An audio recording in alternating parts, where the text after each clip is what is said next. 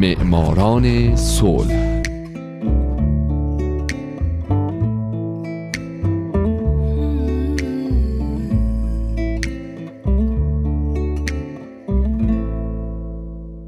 اینجا رادیو پیام دوسته و این 93 ومین برنامه معماران صلح.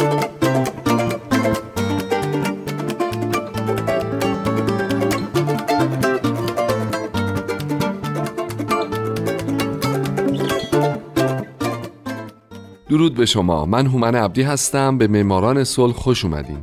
همونطور که می‌دونین من در این برنامه به زنان و مردان و سازمان ها و مؤسساتی می‌پردازم که به خاطر فعالیت هاشون شایسته دریافت جایزه نوبل صلح تشخیص داده شدن. کسانی که یا صلح دغدغه همیشگیشون بوده یا در یک بره از زمان قدم بلندی برای صلح جهانی برداشتن و باعث شدن دنیای پر از جنگ ما بدتر از چیزی که الان هست نباشه.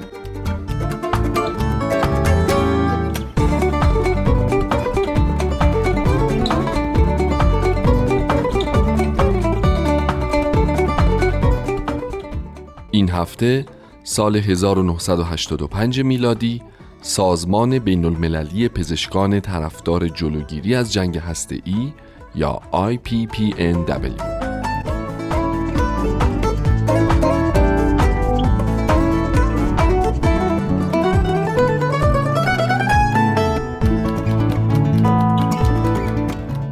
سازمان بین المللی پزشکان طرفدار جلوگیری از جنگ هسته‌ای یک فدراسیون غیر حزبی از گروه های پزشکی کشورهای مختلف به نمایندگی از طرف ده ها هزار پزشک، دانشجوی پزشکی، کادر درمانی و شهروندان علاقمند که هدف مشترک همشون ایجاد جهانی امن، آرام و به دور از تهدید سلاح‌های هسته‌ایه.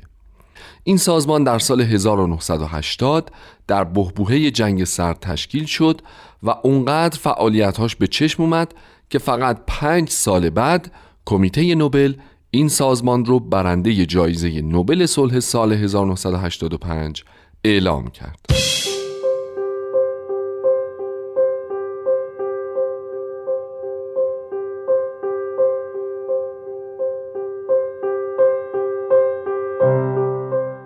در زمانی که اتحاد جماهیر شوروی و ایالات متحده آمریکا به خون هم تشنه بودند برنارد لاون آمریکایی و یوگنی کازوف از اتحادیه جماهیر شوروی که هر دو پزشک بودند به استناد مفاد سوگندنامه پزشکان یعنی این است که پزشکان موظفند به جلوگیری از امراضی که از عهده معالجش بر نمیان سازمان بین المللی طرفدار جلوگیری از جنگ هسته‌ای رو تأسیس کردند.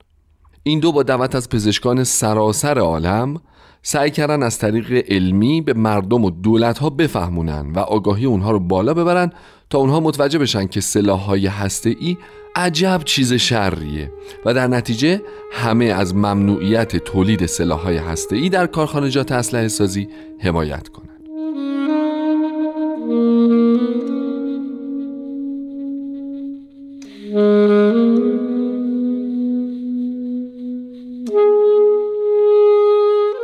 بعد از اینکه سازمان تأسیس شد چند نفر از رهبران اولیه این سازمان از جمله جیم مولر، اریک چیویان، میخائیل کوزین و لئونید آیلید هم به اونها ملحق شدند.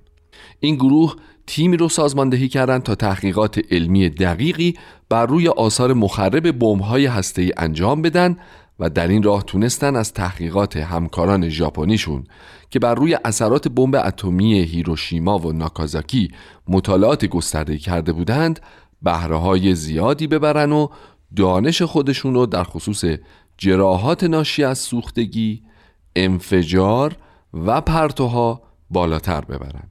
بر پایه همین تحقیقات و دیگر تحقیقات سازمان IPPNW این سازمان تونست هشداری جمعی به همه انسانها بده که اگه جنگ هسته ای نهایتا همه گیر بشه برای اون هیچ درمانی و هیچ واکنشی از سوی پزشکان وجود نخواهد داشت. این هشدار بسیار جدی رو میلیون ها نفر از انسان ها در سراسر جهان دریافت کردند. به گفته دیوید لانگ نخست وزیر سابق نیوزلند IPPNW کاری کرد که حقایق پزشکی جزئی از حقایق سیاسی بشه.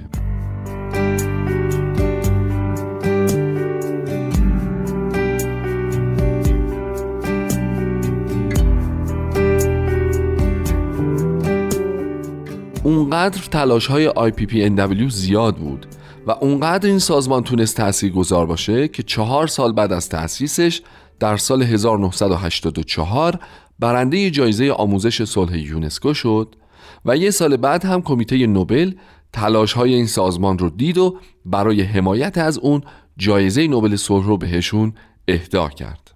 کمیته نوبل در هنگام اعلان اینکه سازمان بین المللی پزشکان طرفدار جلوگیری از جنگ هسته‌ای برنده جایزه نوبل صلح از این سازمان حسابی تقدیر و تشکر کرد و فعالیت های اونها رو ستود. این کمیته در متن بیانیش نوشت کمیته نروژی نوبل مصمم گردید که جایزه نوبل صلح سال 1985 را به سازمان بین‌المللی پزشکان برای پیشگیری از جنگ هسته‌ای اهدا نماید.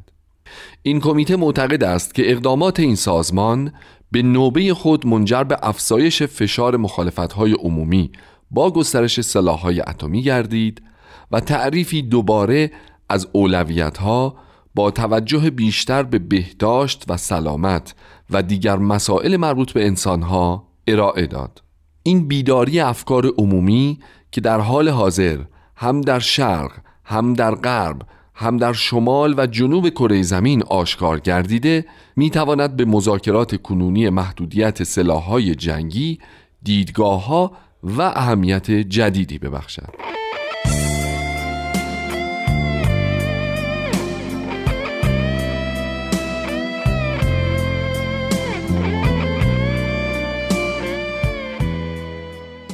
اگرچه که جنگ سرد با فروپاشی اتحاد جماهیر شوروی در سال 1991 به پایان رسید اما آمریکا و روسیه هزاران سلاح هسته‌ای رو که به یه اشاره آماده راه اندازی بودن رو همچنان حفظ کردند. بنابراین در یک چنین شرایطی نمیشه گفت که فعالیت های سازمان بین المللی پزشکان طرفدار جلوگیری از جنگ هسته‌ای تموم شده است. اونا در دهه 90 همچنان به فعالیت هاشون ادامه دادن. مثلا در این دهه IPPNW کمیسیون بین‌المللی بررسی اثرات بهداشتی و زیست محیطی تولید و آزمایش سلاح‌های هسته‌ای رو تأسیس کرد. با مؤسسه تحقیقات زیست محیطی و انرژی همکاری کرد تا اطلاعات رو مستندسازی کنه. چندین کتاب منتشر کرد از جمله زمین و آسمان رادیواکتیوی پلوتونیوم طلای مرگبار اصر هسته‌ای و زمین بایر هسته‌ای. و همچنان به آگاهی رسانی گسترده در جهان به مردم مشغول بود. همچنین در این دهه مأموریت سازمان وسیعتر شد و تبدیل شد به پیشگیری از بروز جنگ و ترویج برقراری صلح به دور از خشونت.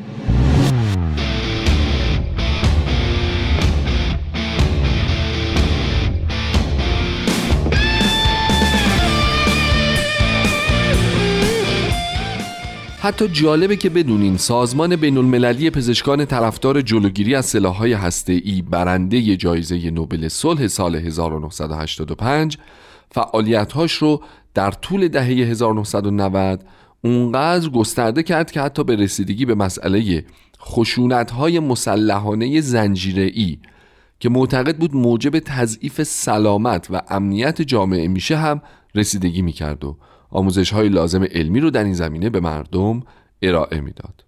IPPNW همچنین کمپین های زیادی در طول دهه 90 به راه انداخت مثل کمپین ممنوعیت مینگذاری. در دهه بعد هم سازمان برای آگاهی بخشی به جامعه همچنان کمپین های موفقی برگزار می‌کرد مثل کمپین پیش به سوی پیشگیری که کمپینی بود که به مسئله خشونت با سلاحهای کوچک در کشورهای جنوب صحرای آفریقا، آمریکای لاتین و آسیای جنوبی می پرداخت و نکته قابل تحمل این که اعضای کمپین به جای اینکه در خونه های امنشون بشینن و شعار بدن رفتن تو این مناطق و به خصوص جاهایی که خشونت با اسلحه خیلی زیاده ساکن شدن و همونجا همین کمپین رو به پیش بردن.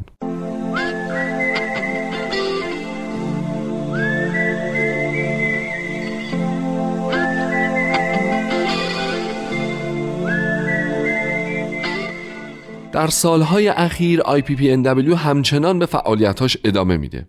از جمله در اکتبر 2007 این سازمان و انجمن سلطنتی پزشکان مشترکاً کنفرانس بزرگی در لندن برگزار کردند به منظور بررسی وضعیت فعلی آگاهی نسبت به اثرات سلاح‌های هسته‌ای و اثرات مخرب این جور سلاح‌ها رو بر روی آب و هوای کره زمین گوشزد کردند و خلاصه مذاکراتشون رو در نشریه سازمان با عنوان صفر تنها گزینه است منتشر کردند. همچنین سازمان قسمتی از منابعش رو در سالهای اخیر اختصاص داده به استخراج و فراوری اورانیوم و تونسته از نظر علمی ثابت بکنه که این کار باعث چه اتفاقات ناگواری میشه در حال حاضر هم IPPNW با همراهی بیش از 200 سازمان بشر دوستانه، محیط زیست، حقوق بشر و صلح و توسعه در بیش از 80 کشور جهان همکاری تنگ تنگی داره تا بالاخره یه روز دولت ها بفهمن که واقعا صفر تنها گزینه است و باید دونه دونه سلاح های هسته رو نابود کنند.